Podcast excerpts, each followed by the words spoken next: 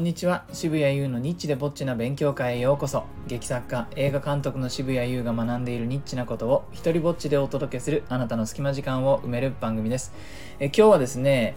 大きな胸の擬音語を探す旅に出るというね、えー、なんだなんだっていう感じですけれどもね、えー、はい。どんな回になるのでしょうか。今ですね、あの、僕はその、9月17日にクランクインする映画のね、準備に追われていまして、でまあ、こんな見つかった小道具に合わせてセリフを変えるとか、こっちのセリフが変わると、ちょっとあっちのシーンの別のセリフと被るからどうしようかみたいなね、そういう本当に調整みたいなこともやっていれば、小道具を集めるのに走り回ったりとかね、あの妹夫婦にあの子供の頃の絵のやつ貸してとかねまあ、言ったりいろんなことをやってるんですけれどもそのうちの一つとして、えー、ちょっとこの作品に出てくる俳句に関わることをやっております。えー、あのこの作品にはですね、えー、僕が監督する「三春に傘を」という作品に、えー、阿南健二さんという俳優さんが出演してくださいます。で、えー、彼が演じる二郎という役は、まあ、田舎の漁師という設定なんですけれどもその趣味としてですねあのちょっとこう、まあ、下品というかエッチな俳句を書くという、そういうね、あの、まあ、エロ、エロじじいですね、えー、を演じていただきます。まだちゃはちゃんとした俳句、本人は俳句のつもりなんですけれども、正あの正確には川柳を書いているというわけです。で、あの、例えばですね、作中で、あの、ちょっと綺麗な女性をこう見かけて、で、それでわーっと心を奪われて、まあ、インスパイアされてですね、ちょっとワンピースを着ていて、でね、あの、ちらっとこう胸とかが少し谷間が見えたみたいなのから、えー、俳句を書く描写がありまして例えばそれがですねこんな俳句でございます。あのワンピース谷間覗いて俺ピースね、こんなことをこの ちょっとちょっと酔ったシーンとかで、えー、言っていくというキャラクターを阿南健二さんが演じてくださるわけなんですけれどもまあね このこのこの俳句一つとってもそうなってくるとじゃああのあの女性が着るドレスはちゃんと谷間が少し見えないといけないねって言ってそのそういう衣装を探さなきゃいけなかったりとかねいろいろ連動してるんですが、まあ、こんなキャラクターのもんですからアナンさんがですね、えー、読み合わせの日にあのオリジナルをね自分も考えてきますんでなんていうふうにあの 特にこっちがお願いしたわけでもなかったんですけどもあのいや考えてきますよみたいなふうにしてあの言ってくださったんでいいんですかとじゃあお願いしますっていうふうに、えー、言ったわけです。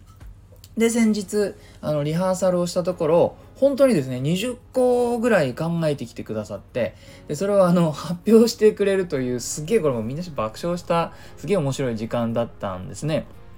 で、えー、さっき読んだね、僕のワンピースの、はい、句が、シーン後半でですね、ちょっと、ま、中盤ぐらいかな、あの酔った勢いでもう一回同じ句を言うっていう描写があったんですけども、まあ、せっかくそうやってね、新しいのをいくつも考えてきてくれたんで、くださったんであれば、これ使っていきましょうよっていうことになってね、えー、いくつか採用したわけです。でね、あの、なかなかこう、その流れの中で見たら本当にね、あのすごくそのキャラクターが面白く見えるあのいくつもあって、えー、じゃあちょっとねその採用した一つを紹介したいと思うんですけれども、えー、こんなのを書いてきてくださいました。色っぽさ。そそりそそられそそり立つ。これもうほとんど何にも言ってないんだ。そそりそそられのこの繰り返しとかね、え非常にいいなと思いました。五七五のうちの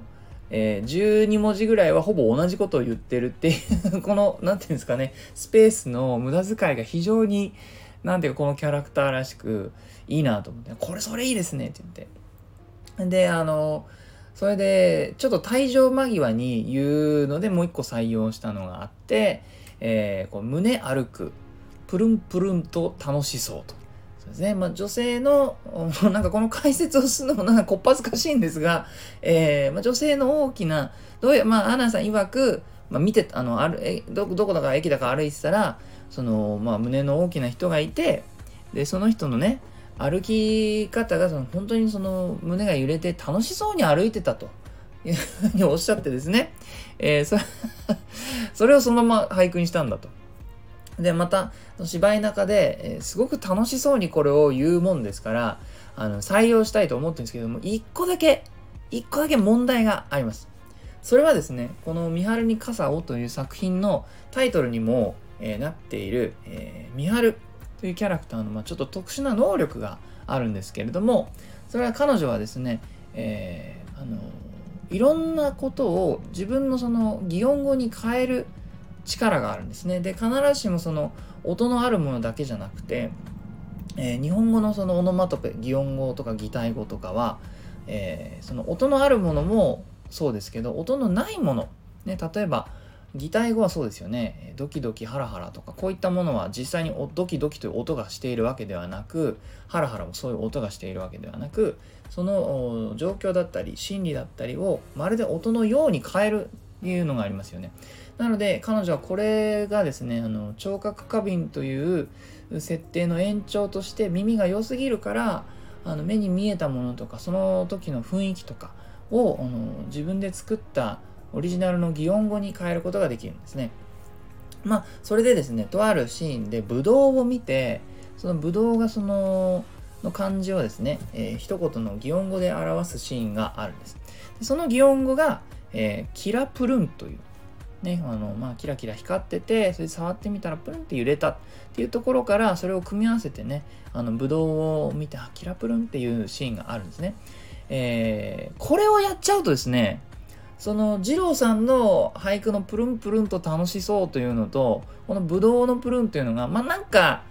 まあそんな近いところではないんですけども映画の中で。だけれどもなんか繋がっちゃうじゃないですか。そうするとどっちもそうしますよね。なので、これをそのままにするなら、まあ、あの、キラプルンの方を何か違う擬音語に変えるか、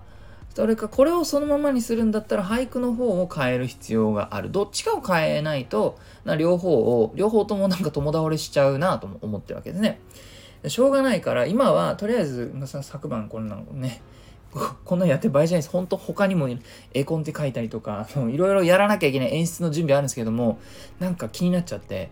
どっちかを変えられないかなと思って、しょうがないから昨日はですね、えー、まあ、胸が、大きな胸が揺れる時の擬音語ってそういえばどんなのがあるだろうと。という調べる 時間が始まりましてですね、何やってんだ俺と思って忙しいのに、もうしょうがない、こう Google におっぱい、擬音語とかって入れてね、えー、探したわけです。そうするとですね、あの世の中いろんなことやってる人いますね。えー、そうするとこんなのを集めてる人とかがいて、おっぱい、擬音いっぱいなんていうサイトがありまして お前暇だなっていうね。えー、それで彼がね、彼なのか、まあ、女性なのか、彼でしょうけども、えーえー、これが集めたあものを読んでいきたいと思いますので、そのね、で、えー、まず一番最初ね、これ有名なやつですね。パフパフ。これはね、あのドラクエで使われているね、女性の そういったあの胸に関係する擬音語です。これ、でもな、これ使っちゃうともう誰しもがドラクエだよねってなっちゃうんで、多分まあ無理ですね。えー、たわわ。これもたまに聞きますね。ただからうまく俳句に入れた場合胸歩くたわんたわんと楽しそうになりますね。たわんたわんでもいけるのかなとも思いますがなんかプルンプルンって言ってる時のこうプですよね。プっていう音が出た時の楽しさがたわんではいまいち表現できないなっていうふうにちょっと思ってて何をね僕は冷静に話してるんだろうっていうふうにちょっと思いますけれどもうーんこれどうなのかなえー、次、うんと、もみもみ。これはもうしょうがないですね。これ出しちゃったらなんか、あの、ギリギリ、ギリギリ、えー、と、なんか、川柳だったものが、なんか、その、さ、触ってる感じが出ちゃう。ね。これ多分ダメなんですよ。あくまで遠くから見ている人の擬音語じゃないといけないから、こう触った感じが出る擬音語じゃおそらくダメですね。えー、私は何を言っているんでしょうかはい、続けていきます。母音。まあ、これ、時代感じますね。昔言ってましたね。なんか胸の大きい女性のことをそもそも母音って呼ぶようなね、時代が。もう今やったら怒られますね、これね。えー、でもまあ俳句の中に胸歩く母音母音と楽しそうと。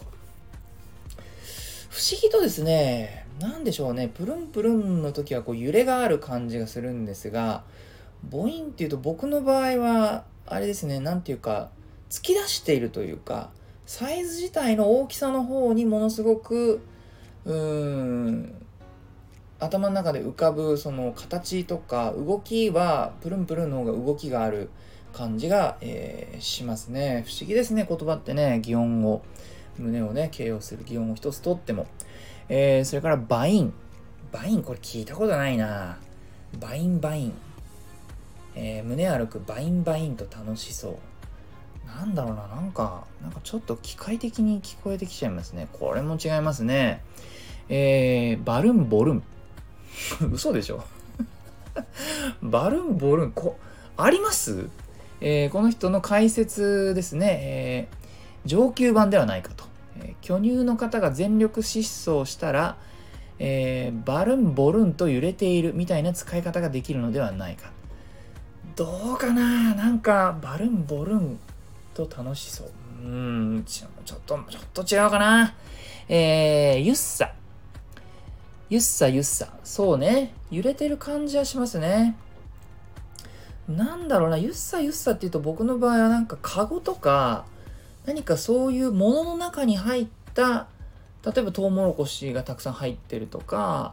なんかフルーツがたくさん入っていて、そのカゴが揺れてる時の音とかにゆっさゆっさというのは感じるんですよね。つまり、え何かとその入れ物とがこう摩擦を起こして音あの出す音みたいな風に聞こえるのでこれもちょっと胸の音の揺れとか大きさを表すにはなんか違うなという気しますね。ポヨン。ポヨンね。ポヨン確かになるほど。えー、この人の解説によると巨乳ではなく貧乳でもない柔らかそうな擬音だそうです。確かにね、ポヨン。でも確かに、でも少しそうすると、こう、わざわざ俳句にするほどのサイズだったのかなっていう感じが生まれてしまうので、これも難しいですね。やっぱプルンプルンが優秀なんですよ、おそらく。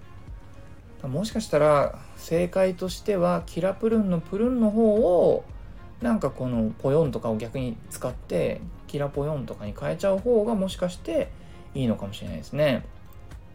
えーとまあこんな感じでまだまだタプンとかボヨヨンとかいろいろありますけれどもムニュ、フニュ、ムギュ、モニュ最後はドタプンなんて出てきてますね。これひどいな。これはもはや何が何がどこにどうぶら下がってるのかもわからないですけれども。はい。とまあこんな感じでね、今の私の悩みを共有する感じのところで終わっちゃいますけれども、答えはそのシーンを撮るまでに出せばよい。えー、というわけで引き続き、えー、苦しんであがいて、どんな擬音語に着地するのか、ね、えー、ミハルが作るオリジナルの方の擬音語はどうなるのか、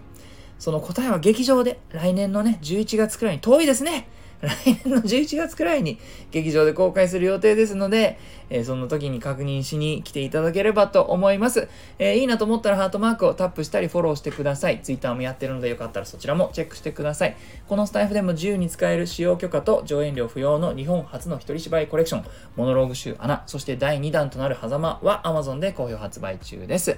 えーと、すべての詳細は概要欄にまとめてあります。では、渋谷優でした。